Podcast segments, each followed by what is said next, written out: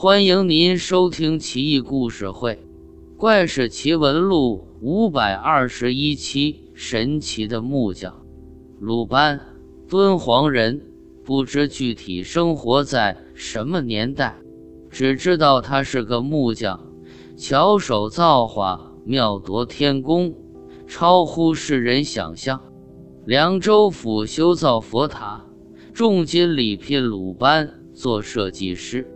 当时鲁班新婚燕尔，娇妻又美貌多情，夫妻二人恋恋不舍。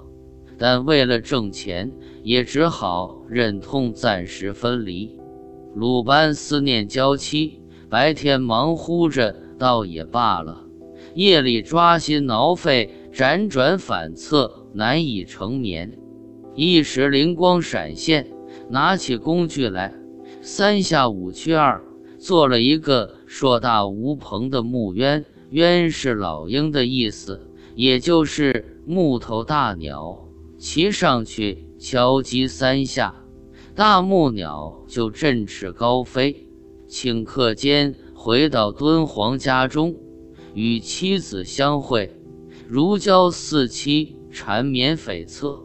天亮时，再乘木鸟飞回工地继续干活，瞒住了所有的人。可是鲁班的老婆怀孕了，肚子一大掩不住，公婆就责骂他不守妇道。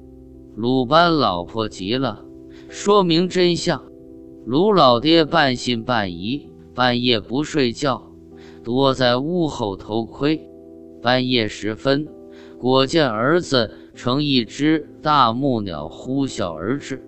卢老爹等儿子儿媳关门熄灯后，骑上大木鸟，兴奋地说道：“早想出去旅游了，愣没合适的交通工具，这下好了！”兴奋过头，敲打木鸟十多下，木鸟也飞得高兴。竟将卢老爹送到吴国的会稽郡，会稽人以为卢老爹是妖孽，竟然将老头砍了脑袋。鲁班大怒，再造木鸟取回父亲尸体，指天为是要为父报仇。他在宿州城南做了一个木头仙人雕像，手指指向东南方向。自此。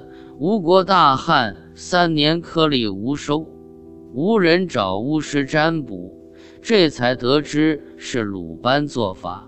但他们心中理亏，不敢万里寻仇，只得杀猪宰羊，精心准备贡品，虔诚认罪，焚香祷告，祈求上苍垂怜，并请鲁班谅解。鲁班见好就收。砍掉木头仙人的一只手臂，顿时一团浓云蒸腾而起，直向东南吴国飞去。随后大雨倾盆，旱情消解。直到唐朝初年，还有百姓造木人求雨，而那些木头仙人多没有手臂，简直就是中国男版的维纳斯。